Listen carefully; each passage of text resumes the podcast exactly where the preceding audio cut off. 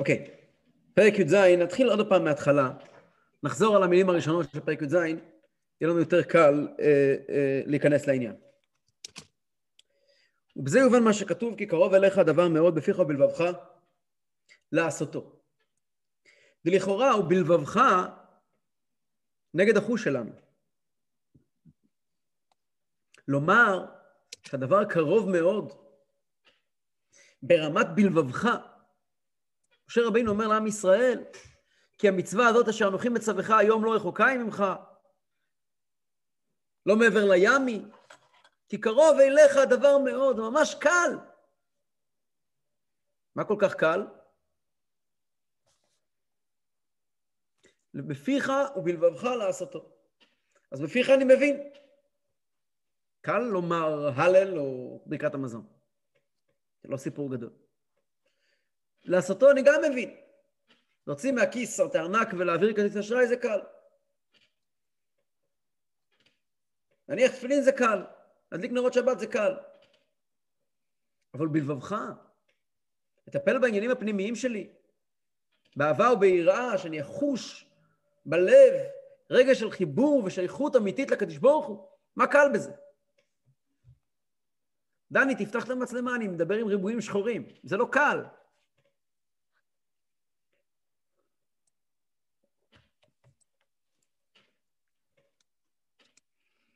אז מה תגיד לי? לדור של משה רבינו זה היה קל. אומר לנו אדמו"ר הזקן, אי אפשר להגיד דבר כזה, והתורה היא נצחית. למי משה רבינו אמר את המילים האלה? כי קרוב אליך הדבר מאוד בפיך ובך לעשותו. הוא אומר את זה לנו, לדור שלנו, לכל דור ודור. אז אם לנו יש בעיה עם בלבבך, אם אנחנו מרגישים שאנחנו לא מסוגלים לבטא את הרגשות שלנו כלפי הקדוש ברוך הוא, וזה באמת קשה, זה באמת קשה. כמו שראינו בפרק הקודם, פרק ט"ז, שנשמות נמוכות מאוד קשה להם, מאוד קשה להם לבטא, לגלות את הלב שלהם. נמצאים בימים של פורים, אתם שבוע לפני פורים, השבת זה שבת זוכר. כל העניין של פורים זה דור אחרון של גלות. תקופה האחרונה של גלות. כתוב בגמרא שפורים זה סוף כל, ה... סוף כל הניסים, כמו הדור שלנו. היה דור עם, עם, עם ניתוק אמיתי, רגשי מהקדוש ברוך הוא.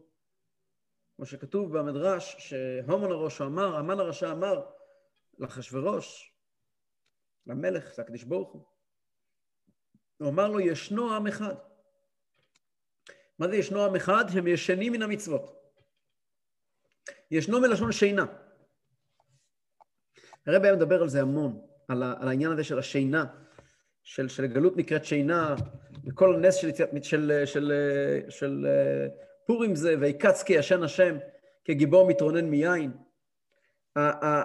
בלילה הוא נדדה שנת המלך, כי בעצם אנחנו ישנים. דור של שינה. זה היה הדור של פורים. זה אנשים שלא היה להם רגש לאלוקות. אנחנו אנשים כאלה. גם הגדולים והטובים ביותר שלנו, אין להם רגש לאלוקות. אין להם רגש אמיתי לאלוקות. אנחנו נמצאים בדור מאוד מאוד מאוד ירוד. זאת לא בעיה, זה התפקיד שלנו וזה הדור שלנו. מור וכן כותב את זה בהגעה בפרק הקודם, בהגעה הראשונה, אני לא אכנס לעומק שלה, אבל הדור שלנו הוא לא, אין אפילו ציפייה מאיתנו להגיע למצב של אהבה ויראה אמיתיים. אנחנו לא כאלה, ולא מבקשים את זה מאיתנו. אנחנו דור אחר עם תפקידים אחרים. הדור שלנו צריך בעיקר להתמסר, ב, להתמסר למעשה בפועל, ופחות ל, באמת לרגשות. מה השם של אמא שלך, מיכל?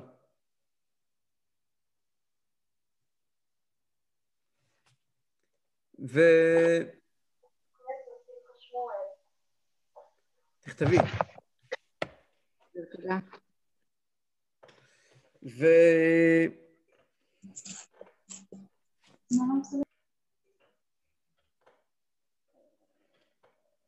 מילא, אז, אז יש דורות כאלה, הרב מדבר הרבה פעמים על הדור שלנו, לא הרבה פעמים, מעט פעמים.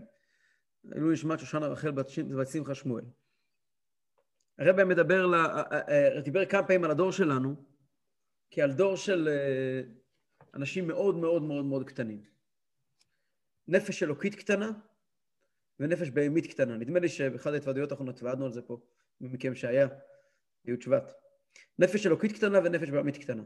אנחנו משתמשים במלחמות מאוד גדולות, אבל הם, זה סערה בכוס מים. זה לא מתחיל להתקרב למלחמות של אנשים עם עצמם בדורות קודמים. בשום דרך. לא לטוב ולא למוטב. היצרה שלנו אולי הוא ענק וסוחף אותנו, אבל הוא כל כולו קטן, הוא ג'וק. הוא סוחף אותנו לשטויות ממש, לדברים שאין להם שום משמעות. והנפש האלוקית שלנו גם היא מאוד קטנה. ממילא אי אפשר לבוא אלינו בטענות וברצון שאנחנו נהיה עכשיו, נהפוך את העולם עם אהבת השם. אין לי אהבת השם. אין לי אהבת השם. מדבר כעת על אהבת השם של חסידים הקדמונים, מה לי ולזה? אז מה משה רבינו אומר? כי קרוב אליך דבר מאוד, בפיך ובלבבך לעשותו. עכשיו, אחד הדברים שאותי באופן אישי מאוד מאוד מרגיזים, הרבה פעמים אני מדבר עם חברים, עם אנשים, ואומרים על כל מיני שורות בתניא, זה לא לדור שלנו. וזה נורא מרגיז אותי. למה זה מרגיז אותי? למה זה מרגיז אותי? זה מרגיז אותי כי כתוב בתניא שהתורה היא נצחית. זה שאתה לא מבין איך זה קשור אליך, זה אומר שאתה לא הבנת מה כתוב בתניא. זה שאנחנו, יש לנו בעיות, זה ברור. לא לכן תניא לא מדבר עלינו. לכן צריכים לדעת ללמוד תניא. כל מה שכתוב בתניא נוגע לכל אחד מאיתנו. ופה דמות כן בפירוש מוריד את הפרגוד, אומר בוא נשים דברים על השולחן. אף אחד מאיתנו לא מסתובב ברחובות באהבת השם כמו הרמב"ם, או כמו אברהם אבינו, אין דבר כזה. אז מה הפירוש שמשה רבינו אומר לנו, כי קרוב אליך דבר מאוד בפיך ובלבבך לעשותו? מסביר, והאדמו"ר זקן מפרט ואומר, שאין קרוב מאוד הדבר להפך ליבו מתאוות עולם הזה לאהבת השם באמת. את אהבות עולם הזה אנחנו יודעים מה זה. את העולם הזה אנחנו באמת אוהבים. אנחנו באמת אוהבים. להגיע לכזו אהבת השם. כמו שכתוב בגמרא, כבר בגמרא נאמר, אטו יראה מילתא זוטרתאי. כתוב בגמרא, זה יוסבר בפרקים הבאים בתניא, באריכות. כתוב בגמרא, שמשה רבינו הרי אומר לעם ישראל, ואתה ישראל, מה השם אלוקיך שואל מעמך? כי אם ליראה את השם. מה הקדוש ברוך הוא מבקש ממך? רק יראת שמיים. אומרת הגמרא, רק יראת שמיים? כאילו יראת שמיים זה דבר אה, כל כך אה, קטן בעיניך? יראת שמיים זה לא דבר קטן, זה דבר שמאוד קשה להשגה. לא פחות מכן אהבה, ואולי יותר, כל שכן אהבה. למה כל שכן אהבה? כי יראה זה דבר יותר זמין מאשר אהבה. יראה היא דבר יותר זמין מאשר אהבה, נראה את זה בפרקים הבאים בתניא בהרחבה. אדם יכול להגיע יותר מהר להכרה ביראת השם מאשר באהבת השם. ואני אתן לזה דוגמה פשוטה. אני נוהג לתרגם את המילה אהבה ואת המילה יראה, אמרתי את זה בשיעור קודמים, למילים, זה עוזר מאוד להבנה, למילים מחויבות ושייכות. מחויבות זה יראה, שייכות זה אהבה. מאוד קל להכניס, נדבר על ילדים, על חינוך ילדים, מאוד קל להכניס בילדים, לטוע בהם, לטעת בהם, רגש של מחויבות. ילד בבית ספר יודע, אני מחויב לתקנון. כמה קשה לגרום לילד להרגיש מחובר ומחויב לתקנון? לא, לא, לא יותר מדי קשה. דוגים, אחד, שתיים, הילד מחויב לתקנון. יש, אמורה, ילד קטן, יל, ילדה קטנה מגיעה הביתה, אחת הילדות שלי הקטנות, מהגן, מספרת לי ביום הראשון שחוזרת מהגן, יש לנו בגן שלושה כללים. מספרת לי ביום הראשון, אצלנו בגן לא מרביצים, אצלנו בגן מוותרים לחברים, ואצלנו בגן לא עוד משהו. זה יראה, זה מחויבות. והיא יודעת שזה אסור לה לעשות. גם בבית ילדים אמורים לדעת, וילדים והורים בריאים שמאמינים, שמאמינים בסמכות ההורית שלהם, גם יודעים לתת את זה לילדים שלהם, יש גבולות בבית. יש גבולות בבית. יש מה שבבית שלנו לא עושים. זה נקרא מחויבות. שייכות זה כבר שלב יותר גבוה. אז לילדים יש את זה באופן טבעי לבית, אולי גם לכיתה, אבל ככל שאנחנו מתבגרים אנחנו מאבדים את זה קצת. שייכות פירושו תחושת פטריוטיות. אני שייך לכאן, זה שייך אליי, זה הבית שלי, ואני אעשה בשבילו הכל. ילדים אין להם. אה, אה, אה, השייכות שלהם לא מתורגמת לפסים מעשיים כל כך. אבל, אבל, אבל שייכות זה יותר קשה. עכשיו, לדבר על מחויבות ושייכות ביחס לקדוש ברוך הוא, אז גם מחויבות קשה לנו להשיג כלפי הקדוש ברוך הוא. להרגיש שמילה אחת של לשון הרע שאנחנו מדברים, אנחנו מתנתקים מהקדוש ברוך הוא, עברנו על החוקים של הכיתה, זה קשה לנו עדיין להשיג. עדיין, אפשר, אבל, אבל, זה, אבל זה קשה. עוד יותר להרגיש, אני שייך לקדוש ברוך הוא, אני של הקדוש ברוך הוא, ולהרגיש את זה באמת, לא מן השפה ולחוץ. זה, זה לא קרוב מאוד. זה, לא אמרתי שזה לא ישים, אבל משה רבינו אמר שזה קרוב מאוד. אדמו"ר הזקן אומר, רגע, התורה אומרת, קרוב אליך הדבר מאוד. אמור להיות פה משהו נורא. משה רבינו אמר מאוד, הכוונה היא מאוד. משה רבינו התכוון למה שהוא אמר. קרוב אליך הדבר מאוד. מאוד קרוב לכל אחד מאיתנו להגיע לבלבבך, לאהבת השם. איך? עוד שאלה שואל אדמו"ר הזקן, וגם אמרו רבותינו זיכרונם לברכה, וצדיקים דווקא ליבם ברשותם. חז"ל אומרים לנו, צדיקים ליבם ברשותם. הרשעים הם ברשות ליבם. צדיקים ליבם ברשותם. צדיקים ליבם ברשותם, צדיקים שולטים בלב שלהם. אנחנו לא צדיקים. אנחנו עכשיו שלמדנו 16 פרקי טניה, ומתחילים פרק י"ז, אנחנו יודעים עד כמה אין לנו שליטה על עצמנו. עד כמה אנחנו לא ברשות עצמנו. איך אפשר להגיד שלבנו ברשותנו? הרי אנחנו למדנו בפרקים הקודמים בטניה בכזו הרחבה, שהשליטה שלנו על עצמנו היא רק במחשבה, דיבור ומעשה. אנחנו יכולים לשלוט על עצמנו רק טכנית, פרקטית. אבל לייצר משהו בלב שלנו, זה כמעט בלתי אפשרי. כך דיברנו כל הפרקים הקודמים. צדיקים, ליבם ברשותם. רשעים מסכנים, הם ברשות ליבם, אין להם שום שליטה על הלב שלהם. להפך, הלב שלהם שולט עליהם וגורם להם לעשות מה שהלב שלהם רוצה. אנחנו לא רשעים, אנחנו גם לא צדיקים. איך אפשר לומר שאני בתוך רגע יכול להגיע לאהבת השם?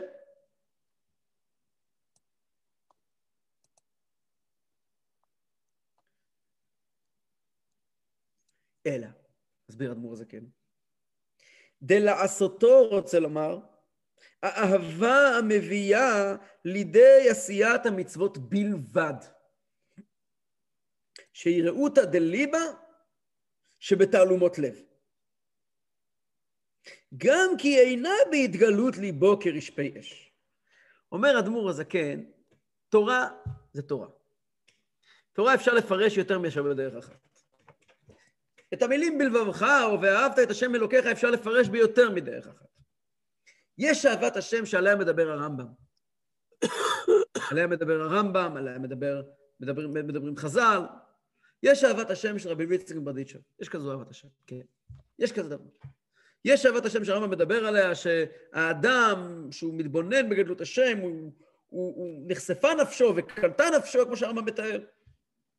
יש דבר כזה. אצל מי? אצל הרמב"ם. אצל הרמב"ם יש כזה דבר. אבל כאשר משה רבינו אמר, כי קרוב אליך דבר מאוד בפיך, ובלבבך. אז כשהוא דיבר עם הרמב"ם, הכוונה היא בלבבך כפשוטו. כשהוא דיבר אלינו, הבלבבך, הכוונה בלבבך לעשותו, זו מילה אחת. מה זה בלבבך לעשותו? לא אהבת השם אמיתית של רשפי אש, שהלב בוער באש, רשפי הרשפי אש, הלב אתיה. לא. אהבת השם ברמה כזו שגורמת לי לעשות מעשים טובים. מה הכוונה? כאשר אני רואה, היום שלחתי הודעה בתפוצת נאט"ו. שלחתי הודעה, כל מי שרוצה לתרום מחצית השקל, הנה הלינק לתת מחצית השקל לבית חב"ד. שלחתי פה הודעה בקהילה. קיבלתי בחזרה כמה עשרות הודעות של אנשים שנותנים מחצית השקל. אף אחד לא מעוניין להוציא כסף סתם מהכיס. עוד לא נולד האדם שפשוט נהנה להוציא כסף מהכיס שלו. לאף אחד אין עכשיו כסף מיותר. כולנו נמצאים במוצאי קורונה, עדיין לא במוצאי, מקווים, רייב דרייבין, לקראת סוף הקורונה. אף אחד מאיתנו לא מעוניין כעת להוציא יותר מדי כסף. למה אנשים פתחו את הכיס שלהם והוציאו כסף בשביל מחצית השקל בעקבות הודעה אחת. עכשיו, אני מכיר את האנשים שתרמו, חציים אנשים שלא הולכים עם כיסוי ראש כלשהו, לא כיפה ולא פאה. לפחות חצי מהם, אפילו יותר. למה הם הלכו והוציאו כסף מהכיס ונתנו ככה בהידור של כל בני המשפחה? למה? מחויבות. אה? מחויבות. מחו... אבל מחויבות, אתה צודק, דני, מחויבות זה נכון כשמדברים על בחור כמוך. אדם שמגיע לבית הכנסת כל יום, ו- והוא חלק משומר תורה ומצוות בכל, בכל אורחות חייו, מגיע חודש אדר, אז הוא מוציא כסף ונותן, ברור שהוא מוציא, מוציא את השקל. זה מחויבות, אתה צודק. אבל אני קיבלתי חצי מהתורמים היום היו אנשים שלא הולכים, עם, לא הולכים לבית הכנסת, או לא הולכות לבית הכנסת, הם אפילו לא יודעים מה זה שבת זכור. למה הם נתנו? זה לא בגלל מחויבות. אולי רוצים להיות אה, שייכים. שייכות, ודאי. זה שייכות. זה אהבה. זה לא יראה, זה אהבה. יראה אין להם, לצערנו, עדיין. יהיה להם, בעזרת השם. יש להם יראה פנימית, אנחנו לא יודעים מזה. אין להם יראה, בגדול, באופן גלוי. אין להם מחויבות. הם לא מרגישים את עצמם מחויבים לחוקי התורה והמצוות. הם מאמינים בקדוש ברוך הוא, אבל הם לא קיבלו חינוך שמחנך אותם למחויבות. שייכות יש להם, הם עם ישראל, הם חלק מעם ישראל. אתה מגיע ואתה אומר להם, עם ישראל נותן עכשיו מחצית השקל. וואלה, נחמד, אני רוצה גם. זו תנועה של אהבה. איי, תגיד לי, היהודי הזה שאכל הבוקר משהו בלי הכשר הכי הכי הכי כשר, הוא אוהב השם בעיניך? זה אוהב השם? זה אוהב השם? רגע, רגע, רגע. רגע. הבן אדם הוציא מהכיס שלו סכום של 130 שקלים. למה, אם הוא לא אוהב השם? יש פה... הוא לא אוהב השם כמו הרמב"ם, נכון. אבל יש בו רגש שבוער בו, שמפקה בו. יש בו משהו אמיתי שבוער בו. ובגלל אף אחד לא הכריח אותו להוציא כסף מהכיס. אני מכיר אותו. אף אחד לא יגיד לו מה לעשות. זה לא שקרמתי אליו טלפון, תתן לי כסף. שלחתי הודעה כללית, הוא יודע, ייתן, לא ייתן, לא אכפת לי בכלל. הוא, הוא, הוא יודע, עם ישראל עכשיו נותנים מחצית השקל, הוא נותן מחצית השקל. זה אהבה, אהבה, אבל אהבה שמביאה לעשייה. זאת לא אהבה בוערת, זאת אהבה מינימלית שמספיקה כדי להגיע לעשייה. עכשיו, זה כשמסתכלים על יהודים כאלה, בדרך כלל אצל יהודים כאלה, אז דווקא אצל יהודים כאלה שפחות אה, אה, מחוברים לעול תורה ומצוות, לדאבוננו, בגלל קושי הגלות, הם לא אשמים בזה. דווקא אצלם לפעמים רואים, אה, דווקא אצלם לפעמים רואים אהבת השם יותר גדולה מאשר אצל אחרים. רואים את זה בגלוי. אבל היראה לא קודמת לאהבה? ודאי שהיא קודמת לאהבה. ודאי שהיא קודמת לאהבה, בסדר. כשיש סדר מסודר, בחיים מסודרים, אז יראה, אהבה, אהבה, יראה. בבקשה, חיים, מישהו פה גם מקודם שאל, זו הזדמנות שלי לענות לו. שאלה פה מקודם, אה, אה דני, אתה שאלת. היראה קודמת, הרי מחויבות מולידה שייכות. ודאי שיראה קודמת. יראה זה שלב ראשון, זה ראשית העבודה ועיקרה ושורשה. מיראה מגיעים לאהבה, מאהבה לאהבה יותר גדולה, מאהבה יותר גדולה ליראה הכי גדולה. יראה הילה, יראה זה הדרגה הכי נמוכה והכי גבוהה. בכל אופן, אז, אז, אז, אז, אז מה עושה בן אדם כמוני וכמוך? מה הפירוש לקיים מצוות עם, עם אהבה ולקיים מצוות בלי אהבה? לקיים מצוות בלי אהבה פירושו שאני עושה מה שצריך לעשות, לפסח, אני נסחב, אני עושה מה שאמרו לי לעשות. לקיים מצוות עם אהבה פירושו שאני עושה את זה עם חשק. מאיפה יש לך חשק? יש לך אהבת השם גדולה? מאיפה יש לך חשק? יש לי מספיק אהבת השם כדי שיהיה לי חשק. קצת יש לי. למה? מאיפה יש לי? הרי ליבי אינו ברשותי. אומר אדמו"ר הזקן, ודבר זה קרוב מאוד, כן? ונקל לכל אדם. למה? אומר אדמו"ר הזקן את המשפט היפה, אשר יש לו מוח בקודקודו. מוח בקודקודו. כי מוחו ברשותו, ויכול להתבונן בו ככל אשר יחפוץ. נכון שאין ליבי ברשותי, אבל מוחי הוא כן ברשותי, אומר מייסד שיטת חב"ד.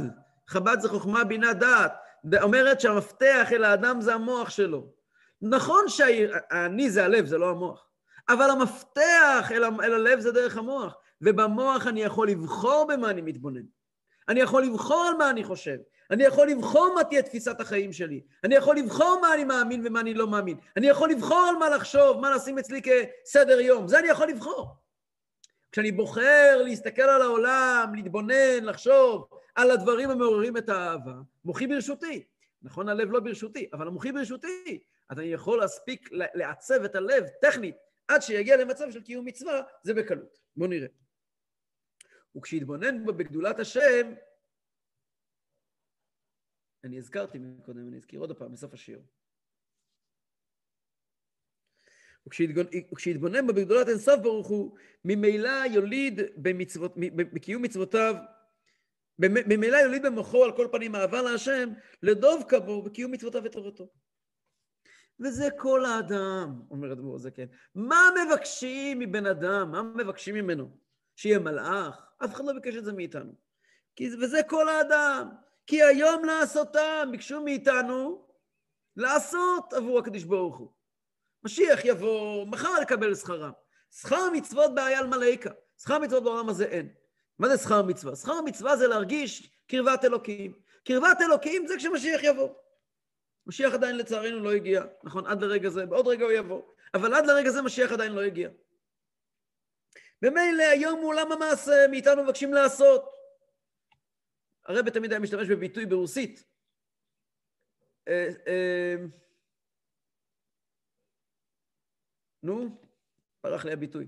ביטוי ברוסית, ברוסית שאומר לעשות.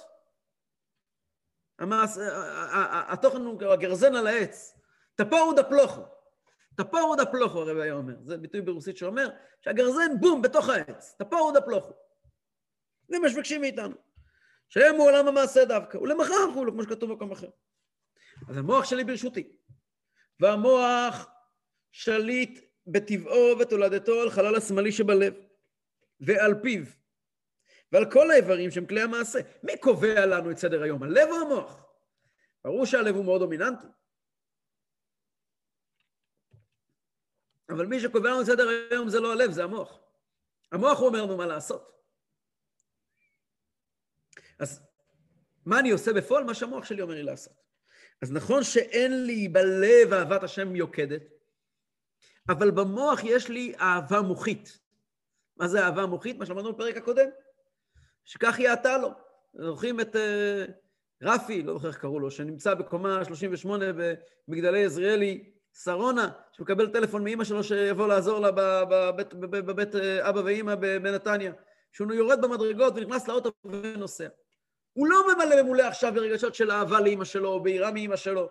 הוא לא מקיים וכעת את הציווי, את הש... אה, אה, איש אמא ואביו תיראו. למה הוא נסע לאימא שלו? כי הוא הבין במוח שלו שמגיע לה. הבנתי במוח שלי שמגיע לה, זה נקרא אהבה מוחית. לא רק הבנתי שזה טכנית, זה מה שאני צריך לעשות. הבנתי שגם צריכים לאהוב אותה. הבנתי שזה מגיע לה. איי, כעת הלב שלי לא אוהב, כי אני טרוד עכשיו, נמצאים סוף החודש, אני טרוד בלהכין את המאזנים, את ה... להגיש דוחות, אני יודע מה אותו רואה חשבון עסוק. נכון? יש לי בעיה טכנית שהלב שלי לא מתעורר בגלל כל מיני סיבות, אבל במוח אני מבין שהלב היה אמור להתעורר. זה נקרא שהמוח מעצב התנהגות, זה כבר יש בו אהבה מוחית, וזה נקרא בפיך בלבבך לעשותו. או עד כאן קראנו שבוע שעבר, נמשיך הלאה מכאן. אם לא, מישהו רשע באמת. כמאמר הז"ל, שהרשעים הם ברשות ליבם ואין ליבם ברשותם כלל. יש אנשים, יש אנשים שאין להם שליטה על ההתנהגות שלהם. יש כאלה אנשים. יש אנשים, יש אנשים שכמה שהם ינסו לעזור לעצמם, יהיה להם מאוד קשה לשלוט בעצמם. הם מחליטים החלטה לשבת בערב בזמן השכבת הילדים ו- ולהיות עם הילדים לגמרי ולא להפריע, ו- ו- ו- ועוד פעם מוצאים את עצמם חוזרים לטלפון שלהם, ועוד פעם חוזרים לטלפון או לפייסבוק, ואחרים חוזרים לכל מיני מקומות אחרים, ואתה אומר לו, אולי תפסיק, הוא לא מסוגל, הוא חוזר לשם שוב פעם. יש אנשים במצב יותר קשה. יש אנשים שמוצאים את עצמם שוב ושוב, פוגעים באנשים אחרים. והוא הבטיח לעצמו מאה פעמים שהוא סותם את הפה, והוא עוד פעם פוגע באנשים אחרים. יש מושג שנקרא התמכרויות. והתמכרויות זה דבר שקיים. אבל ההגדרה של התמכרויות זה, זה לא, זה נקרא רשעים הם ברשות ליבם. זה סיפור אחר. אגב, הסיפור הזה קשור לפרשת שבוע, פרשת זכור. בחסידות מוסבר שאחד מהדברים שעמלק משפיע עלינו זה התמכרויות. דיברנו על זה הרבה פעמים בעבר, שהקללה האחרונה ב-98 קללות של פרשת כי תבוא, שמיד אחרי זה כתוב שמשיח מגיע, הפסוק המסיים את הקללות, כלומר הקללה האחרונה של הגלות, הדבר הכי אחרון בגלות, שאחריו משיח מגיע, זה המילים, ממש המילים האחרונות בצדיק ח' קללות, זה והתמכרתם שם. לעבדים ולשפחות ואין קונה. זה המילים האחרונות. שהמשמעות של המילים האלה היא שאנשים, שאנשים מתרגלים לכל מיני דברים שפתאום אין להם שליטה על עצמם. יש להם, יש דרך לעזור להם, יש דרך לעזור להם, והיא לא מדוברת כאן, היא כן, בקיצור כאן, אבל היא מדוברת במאמרי חסידות אחרים. כמה מאמרי חסידות של שבת זכור, מי שרוצה, מי שזה מעניין אותו, אני אתן לו uh, כתובת. אבל שבת זכור זה באמת הזמן להתעסק עם הדברים האלה, של איך להיחלץ מהזרועות של עמלק.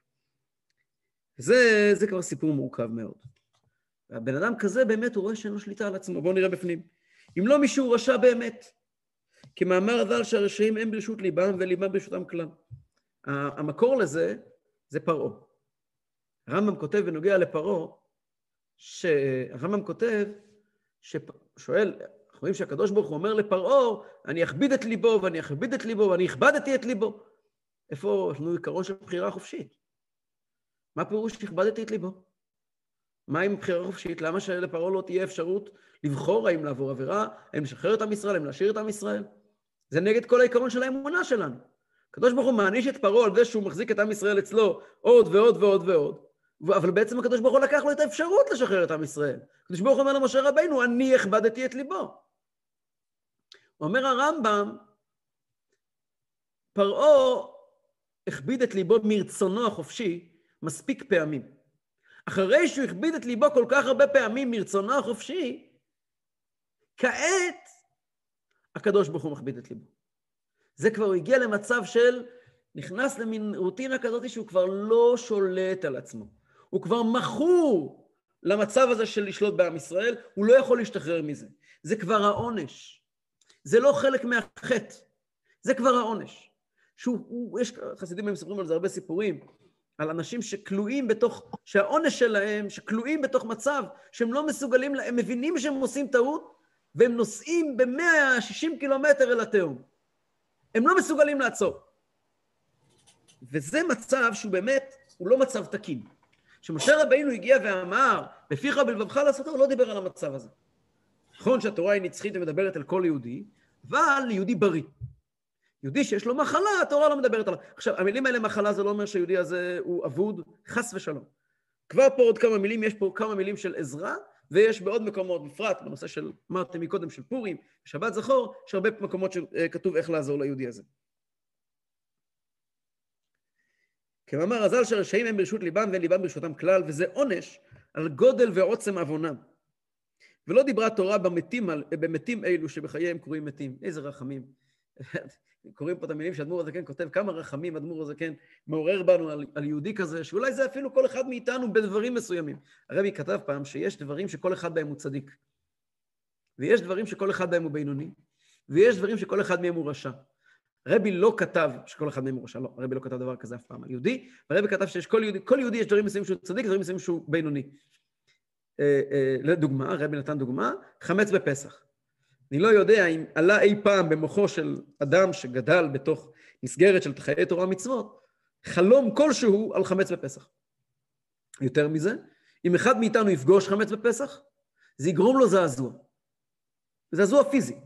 אם יהודי גדל בבית יהודי טוב, נורמלי, הוא יראה חמץ ביום, בעצם חג הפסח בבית שלו, יגרום לו כאב. זה צדיק. אותו יהודי עצמו יצטרך להיכנס לרכב לנהוג בשבת בשביל פיקוח נפש, זה ישבור לו את הלב.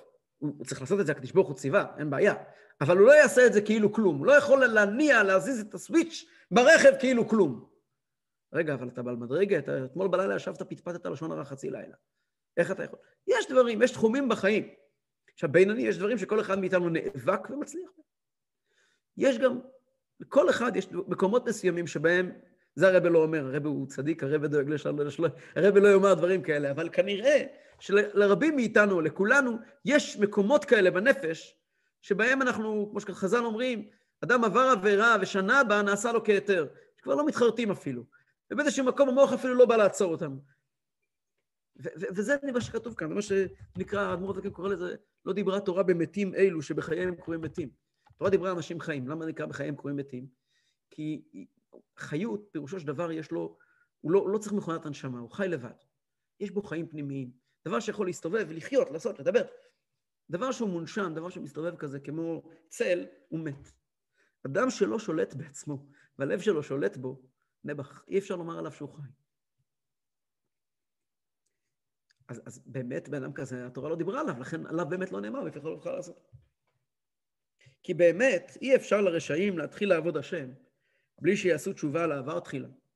לשבר הקליפות, שהם מסך מבדיל ומחיצה של ברזל, המפסקת בינם לבין לאביהם שבשמיים. אנחנו יודעים שאין אף מחיצה שיכולה להפסיק בין יהודי לקדוש ברוך הוא. הדבר היחידי זה העבירות שלנו. נקרא מחיצה של ברזל. אגב, ברזל בגימטריה עמלק. דבר אחד ויחיד יכול להפריד בין יהודי לקדוש ברוך הוא. זה עבירות שלהם. עוונותינו היו מפרידים. איך יהודי באמת אה, מתגבר על היצר הרע שלו, הזה הנוראי הזה? על ידי שבירת ליבו ומרירת נפשו על חטאיו. כמו שכתוב בזוהר, על פסוק זבחי אלוקים רוח נשבר, הלב נשבר וגומר. שעל ידי לב נשבר, נשברה רוח, רוח אטומה לסטרי אחר. מספרים על אחד שהגיע פעם לרב, אמר לרב, עברתי עבירה כזאת, ככה הגעתי, עבר, עברתי עבירה כזאת וכזאת וכזאת, כבוד הרב, מה, מה, מה התיקון שלי? מה, מה אני עושה, אה, כבוד הרב? אז הרב אומר לו, תיקח לימון, תחצה אותו לשניים, תסחוט אותו, שני לימונים, שני לימונים, בתרכיז הזה של הלימון, ב, לא בתרכיז, במיץ לימון הזה, תוסיף שתי כפות מלח, תערבב ותשתה. כבוד הרב, וזה יעזור? אני לא יודע אם זה יעזור, אבל את החיוך הטיפשי שלך זה ימחוק מהפנים. הרעיון הוא שכל המושג קליפה וישות נצמדת רק לאדם שמסתובב עם, עם, עם, עם, עם ישות. כתוב בגמרא דברים מפחידים מאוד. כתוב בגמרא, לא פעם יצא לי לחשוב על זה, אני לא יודע למה, זה גמרא שנתקע לי בראש. כתוב בגמרא שגאווה, גסות הרוח, יכולה להביא אדם לעבירות הכי שפלות. יש, גם בעבירות צריך שיהיה קלאס. אתה כבר עובר עבירה, צריך לדעת איזה עבירה לעבור. צריכים עוד class בעבירות. שמע, בוא, אתה כבר עובר עבירה, תעבור עבירה על של, של, אני יודע מה, איסור קציצת סימני צרעת, אני יודע, מקריב קודשים בחוץ, זה עבירה עם class. מה, מה, איזה עבירה עברת? עבירה, עבירה טיפשית שגם לאנשים לא דתיים היו מתביישים לספר שהם עברו כזו עבירה. יש עבירות שאתה יכול להסתובב ולהגיד, חבר'ה, אני, אני בעל עבירה עם חוש. זה, עבירות, יש עבירות שלא נעים, לא נעים, זה, זה... כתוב בעיתון, זה לא נעים שזה כתוב בעיתון. אז, אז כתוב בגמרא שעל ידי גסות הרוח, גסות הרוח זה, זה גאווה, על ידי גאווה אפשר להגיע גם לעבירות כאלה, לעבירות מאוד מאוד מאוד uh, גסות. שאלה נשאלת למה? לכאורה בדיוק הפוך. גאווה, אדם מסתובב, מ- מ- uh, uh, אנחנו מציירים תמיד את הגאוותן כאדם שמסתובב מחויית, עם האף למעלה. זה לא נכון, בהרבה מאוד בעלי גאווה מסתובבים של, שלפרים ושלומפרים, אבל אוי ואבוי אם תגיד לו מילה. הבעל גאווה אבל הוא בן אדם שמחזיק מעצמו, בן אדם שמחזיק מעצמו בדרך כלל. אם הוא יעבור עבירות, הוא יעבור עבירות בקלאס, הוא לא ילך עכשיו לעבור איזה עבירות אה, סוג ג', סוג ד', הוא הולך על העבירות הכי טובות, על הדבסט. למה באמת כתוב בגמרא שגס רוח, גאוותן, נופל בעבירות הכי נמוכות? הסיבה היא כי גאווה היא דבר שמייצר לך זקיפות קומה. אתה מסתובב ככה, גם אם אתה מסתובב בפועל כפוף, אבל אתה מסתובב עם, עם, עם... יש אני. אני בן אדם, אני מציאות. אתה מציאות, כל דבר בעולם יכול להידבק אליך. כל דבר, כל בעיה שמסתובבת בחלל העולם יכולה להידבק אליך. אם בן אדם אבל מסתובב עם תנועת נפש של מי אני ומה אני, כביכול שום דבר לא נדבק אליו. זה, זה, דבר, זה דבר נורא פשוט. יש לי בלי סוף דוגמאות לזה, אני, אני, אני, אני, אני אתן דוגמאות. אנחנו נמצאים לפני פורים, ערב שבת זכור, חסדים היו אומרים לחיים בליל שישי לפני פורים, לא יודע למה העברתי את השיעור לליל שישי השבוע, אני יודע למה, אבל בוא נגיד לחיים, כמה מדברים על דברים כאלה, בוא נגיד לחיים, אני אנסה... היה חסיד, חיים, חיים. קראו לו רב זלמן מוישה. והוא היה מאוד מקפיד במצוות, היה שומע את המגילה עשר פעמים, חמש עשרה פעמים, אולי הוא פספס מילה. פעם, באיזשהו שלב, הוא ככה יושב, הוא קורא את המגילה, והוא ככה, הוא הולך ממניין למניין. פתאום הוא ככה, הוא מקשיב למגילה עמוק, הוא חושב על סיפור המגילה כמו זה בחיים שלו.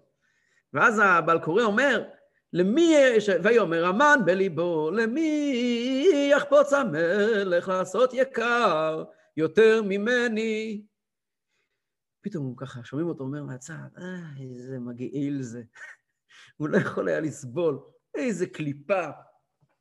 כבר שמע קריאת המגילה לפני כן, היה מותר לו להוסיף מילה. הוא אומר, איזה קליפה, איזה מגעיל, למי יחפוץ המלך לעשות יקר יותר ממני?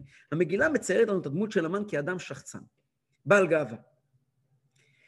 לעומת זאת, על מרדכי כתוב בגמרא מסכת חולין, שמרדכי זה מלשון מי רדחיה. מי רדחיה זה מור דרור, זה סוג של בושם שעשוי מקטישה, קודשים משהו. מרדכי הוא אדם ששואל את עצמו, מה רוצים ממני? המן שואל את עצמו, מה אני רוצה? שתי עולמות. כשאדם מסתובב בעולם בתחושה של אני רוצה ומגיע לי וזכותי, אדם כזה הוא באמת, הוא באמת הופך להיות מציאות של אני מאמין עליו הכל. אפשר להאמין עליו הכל. למרות שהוא אולי מסתובב עם, עם איזשהו אף למעלה, אין, אין לו שום הגנות. לו, היות שהוא אדם קטן, וכולנו אנשים קטנים, כמו שאמרנו מקודם, אין לו שום הגנות. כשמגיע יצר אורה, ויצר אורה מגיע לכולם. כולם מכירים את הסיפור של רב עמרם חסידה. יצר הרע מגיע לכולם, הוא לא נמצא רק אצל אנשים קטנים, נמצא אצל אנשים גדולים, אצל אנשים קטנים, אצל כולם נמצא יצר הרע.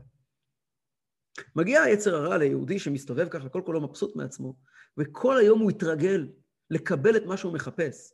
הוא איבד את הבלמים, כמו שראינו מקודם, אה, אה, אה, רשעים ליבם ברשותם, הוא איבד את הבלמים על השליטה בעצמו, אין לו את הבלם הזה של לומר לעצמו לא, כי הוא התרגל להגיד לעצמו כל היום כן.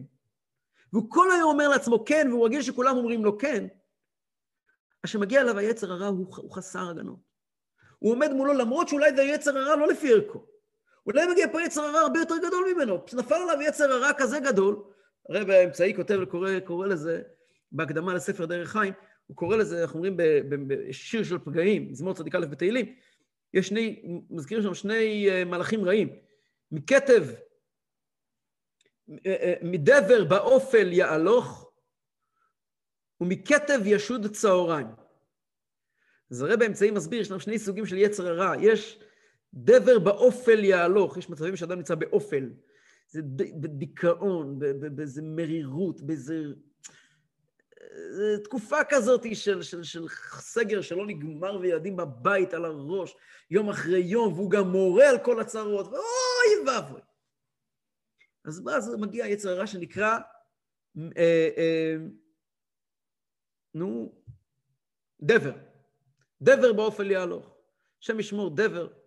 דבר ליצר הרע שגורם לו לעשות מעשים מאוד נמוכים מרוב התסכול שלו והעצבים שלו.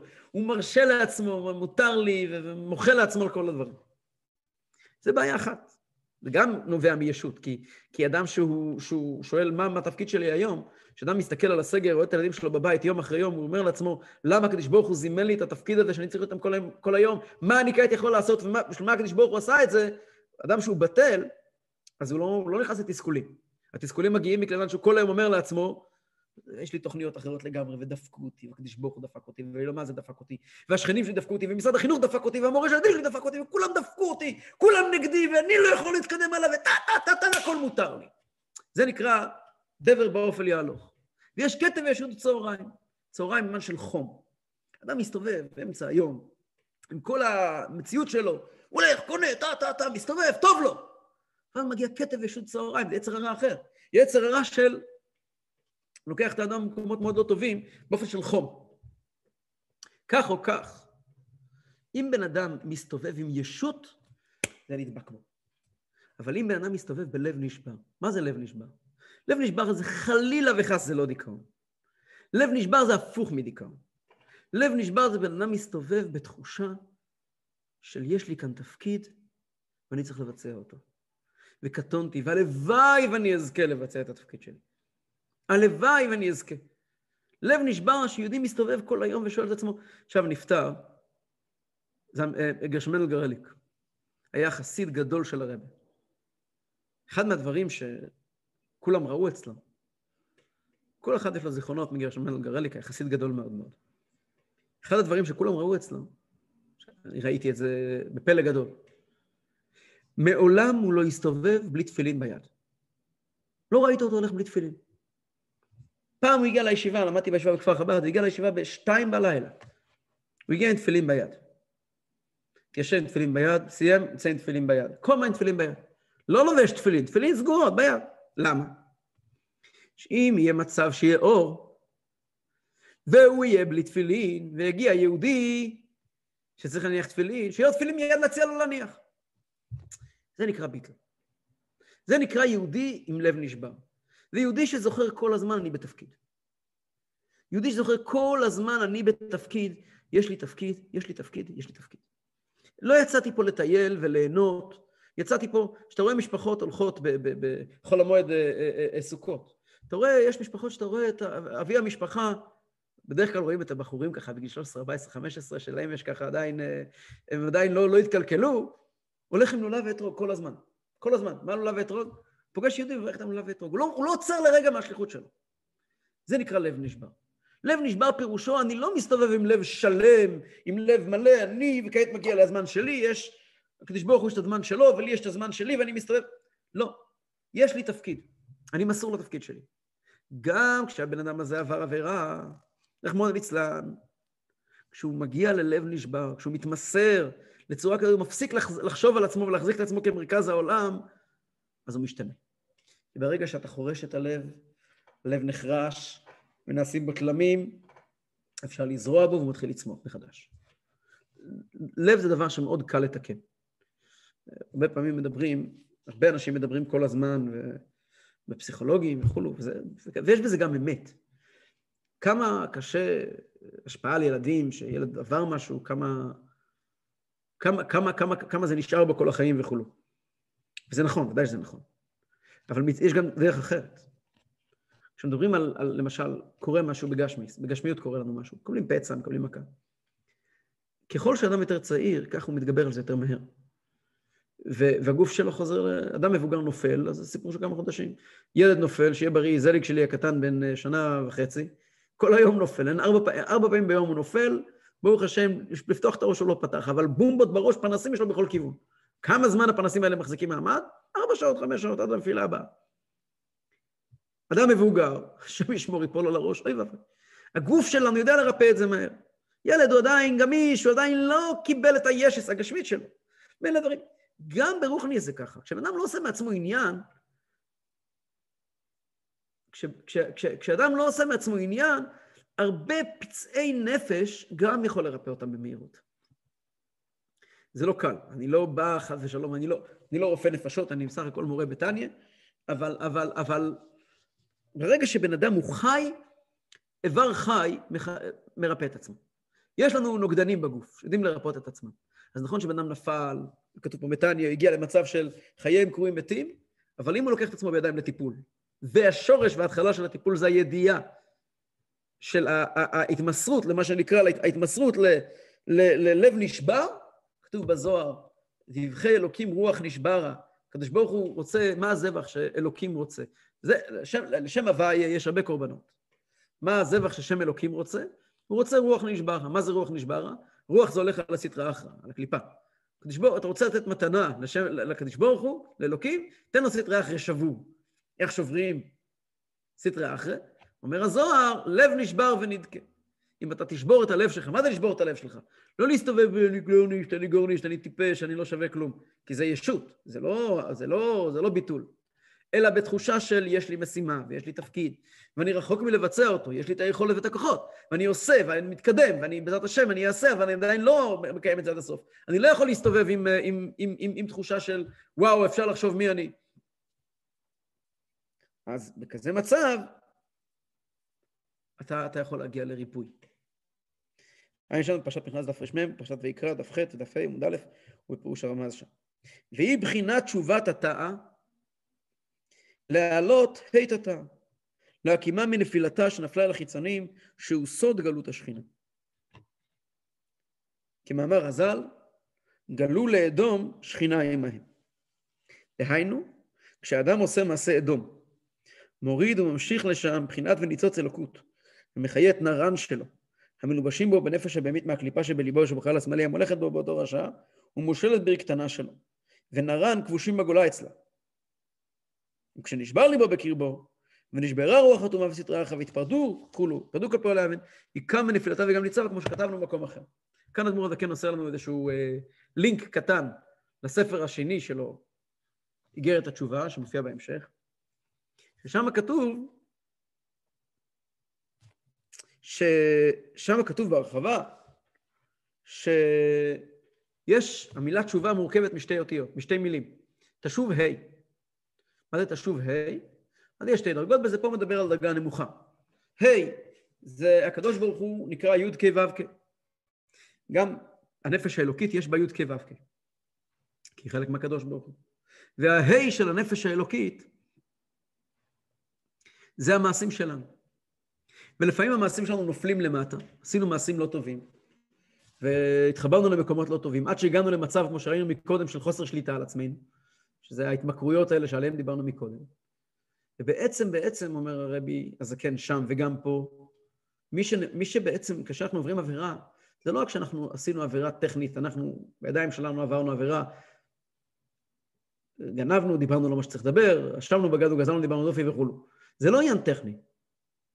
זה הקדוש ברוך הוא מלובש בנו, והוא עבר עבירה. אנחנו הכרחנו את הקדוש ברוך הוא לעבור עבירה. בחזות כתוב, מה זה לעבור עבירה? עבירה, לעבור, זה להעביר כוח. עבירה מלשון להעביר משהו. להעביר כוח מקדושה להפך הקדושה. זה כמו לגלות סודות לאויב.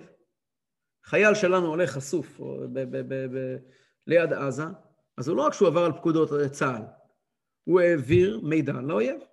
זה נקרא שההי נופלת, שהחלק התחתון של הנשמה נופל, הוא בשליטה של, ה, של, ה, של, ה, של הקליפה. יש מצב כזה.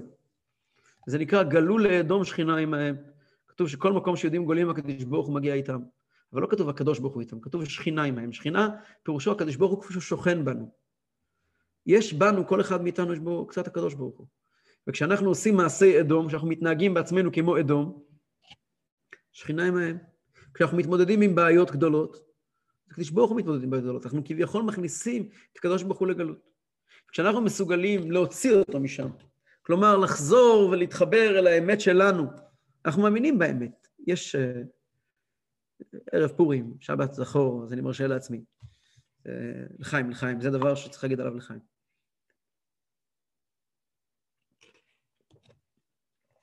שמעתי פעם את הרבה בהתוועדות. שמעתי הקלטה. אני לא זוכר מה התאריך, לדעתי זה ט"ו בשבט, אחד השנים, או ט"ו בשבט או י' שבט, אחד השנים הראשונות. אחת השנים הראשונות. שהרבא דיבר על הפסוק, שיוויתי השם לנגדי תמיד כי מימיני בא למות. והרבי הסביר את הפסוק ככה, הרבי אמר שהבעל שם טוב הסביר את הפסוק ואמר, שיוויתי השם לנגדי תמיד, אני משווה את השם לנגדי, כי מימיני בא למות.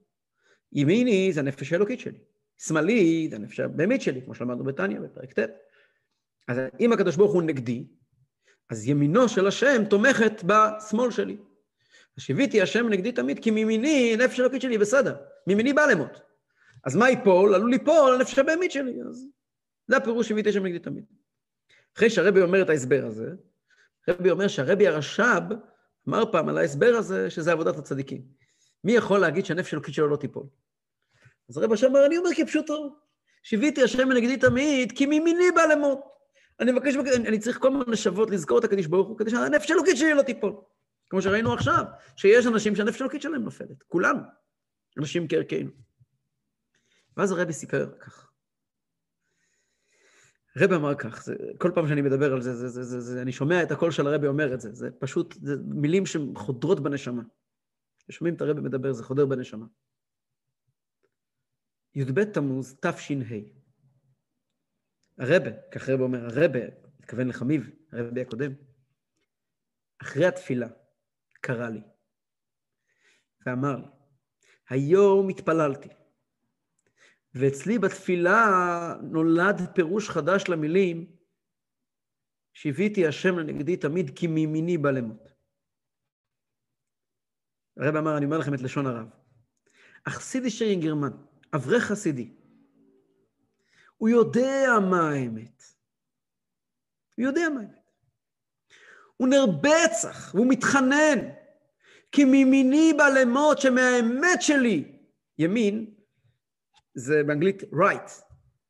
נכון, צודק, זה גם right, גם ביידיש. ימין זה רכט, וצודק זה גם רכט. כי מימיני בא למות שמהגירכטיקאית שלי, מה שאני מאמין בו אני לא אפול. הרב אמר, פומן רכטיקאית ולכנישת הרוב גליצ'ן. אני, מה, אני יודע מה האמת. הבעיה שלי, הבעיה שלי היא לא במוח. אמרנו מקודם, מוחו ברשותו, הבעיה שלי היא לא במוח. אנחנו יודעים מה האמת. מי שלמד 17 פרקים בתניא, יודע בגדול מה האמת. איפה הבעיה שלנו? הבעיה שלנו היא לא במוח. הבעיה שלנו היא בהתנהגות שלנו, זאת הבעיה שלנו. אנחנו מאמינים באמת, ואנחנו מתגלשים ממנה. והרבה ככה אמר, זה מילים שהרבה אמר, שיהודי מתפלל שהביאתי השם יגיד תמיד, אני חייב כל הזמן לזכור את הקדוש ברוך הוא, כי ממיני בא למות, שאני לא אתגלץ' מהאמת שלי, ממה שאני מאמין בו. אז שיהודי יגיע למצב שיכול להרים את עצמו, לאסוף את עצמו, אנחנו יודעים, המוח שלך הוא בסדר גמור, אף אחד לא אמר כלום. הלב שלך הוא גם בסדר גמור, כי אין לנו שום ציפיות ממך. המוח שלך הוא בסדר גמור, כי הוא בסדר גמור. כתוב, חסידים היו אומרים, הקדוש ברוך הוא גאל את אבותינו ממצרים, אבותינו זה החוכמה ובינה, למדנו בפרק ג'. המוח שלנו בסדר גמור, למדת מספיק חסידות, שתפת בשיעורי טניה, אז המוח שלך הוא בסדר גמור. הלב שלך הוא בסדר גמור, למה? מסיבה הפוכה בדיוק. כי לא, לא מצפים לך שום דבר. אתה איש קטן, בדור קטן, הלב שלך אולי... אבל המעשים שלך מצפים ממך. למה אתה נמצא בשאול תחתית? ת, תצא משם. אבל אני לא יכול, אני, אני, אני תקוע כאן, אני, אני מת, אני בחייהם קרויים מתים. אומר אדמו"ר הזקן, תפסיק להחזיק מעצמך, תשבור את עצמך, תתחיל להאמין בתפקיד שהקדוש ברוך הוא נתן לך. תקום מהקרשים ותתחיל לרוץ, יש לך את היכולת לעשות את זה. וכשאתה עושה את זה, אתה גואל את מי? אתה גואל את, שם, את אות ה' של שם הוואי, אתה גואל את עצמך, את האלוקות שנמצאת בך. אתה מתחבר לאמת שלך הפנימית, לא מבקשים לך לייצר אמת פנימית חדשה. אם היו אומרים לך, תשמע, אתה צריך להרגיש את הקדוש ברוך הוא, זה אולי משימה מאוד קשה. אבל לא אמרו לך, אתה צריך להרגיש. אמרו לך, אתה צריך להבין. ולהבין אנחנו מבינים, אנחנו יודעים מה התפקיד שלנו. מה הבעיה המעשיים? תפסיק להסתובב עם אף למעלה, תתחיל לזכור שיש לך תפקיד כאן בעולם הזה, תקבל כמה החלטות טובות, תשים סינון של בית דין רבני חב"ד על הטלפון שלך, תתרומם קצת, תעשה כמה החלטות טובות ותצא מזה, בבת אחת תצא מזה. התעוררי, התעוררי, כתוב בזוהר, מה זה התעוררי, התעוררי? אומרים בליל שבת, כן, התעוררי, התעוררי. כי בא עורך קומי אורי. יש פסוק התעוררי, התעוררי, התעוררי ירושלים, יש פסוק התעוררי, התעוררי, אומר הזוהר, כהדה תרנגולתא, כמו תרנגולת. אתה שוטף תרנגולת מבחוץ לעזור שום דבר. אבל אם התרנגולת מנערת את עצמה, ככה מעיפה את כל הכנפיים שלה, כל החול עף ממנה בתוך רגעי נקייה. התעוררי, התעוררי, יהודי יכול. הרבי דיבר בחורף תשמ"ג, נדמה לי, פעמיים, במהלך התוודות הרבי אמר, יהודים, תצאו כבר מהגלות. תצאו כבר מהגלות. זה התפקיד שלנו לצאת מהגלות, להחליט שאנחנו מתמסרים לתפקיד שלנו. יש לנו תפקיד, מגיע מחר שבת זכור. שבת זכור זה הזמן שאנחנו יכולים להילחם בעמלק, להתגבר על, ה, על כל הבעיות האלה. צריכים בשביל זה גם סגולות. יש הרבי רש"ב כותב במאמר האחרון שלו שיש כמה סגולות אה, להינתק מעמלק. כמו למשל, לשמוע פרשת זכור מספר תורה כשר, כך הוא כותב שם, ולבדוק את הטלית, ולבדוק תפילין. יש כמה סגולות שצריכים לעשות כדי, כי צריכים בשביל זה רחמי שמיים. וצריכים לכתוב לרבי. הרבי פעם אמר, הרבי היה פעם בשבת זכור, תש"ז, הרבי היה בפריז. והרבי אמר, הרבי הקודם היה באמריקה, והרבי היה בחסידים בפריז. ביניהם חצץ לא רק ים גדול, אלא גם immigration, שלא מאפשר לאנשים להגיע לאמריקה. הרבי אז אמר, הרבי שלנו בוודאי איתנו, דיבר על הרבי הקודם, הוא בוודאי איתנו. הרבי לא ישאיר חסידים לבד להילחם עם עמלק. ודאי ודאי הוא נמצא איתנו. צריכים לכתוב לרבה שיוציא אותנו, שיושיע אותנו מעמלק. ואנחנו צריכים להתמסר להוראות שהרבה נתן לנו, תפקידים שיש לנו. ואז אנחנו יכולים להתגבר על היצר הרע שלנו, ולהוציא אותם מהגלות, ואז היא קמה מנפלתה וגם ניצבה, שזה בעצם התפקיד שלנו. טוב, אני בסיום השיעור רוצה להזכיר שוב פעם, השיעור גם לעילוי נשמת, שושנה רחל בת שמחה שמואל, שהיורצייט שלה ביום שני. ושיהיה לנו שבת שלום, וננצל את הכוחות להילחם בעמלק כמו שצריך, ובעזרת השם, ליהודים הייתה אורה ושמחה וששון ויקר, כן תהיה לנו. Yeah.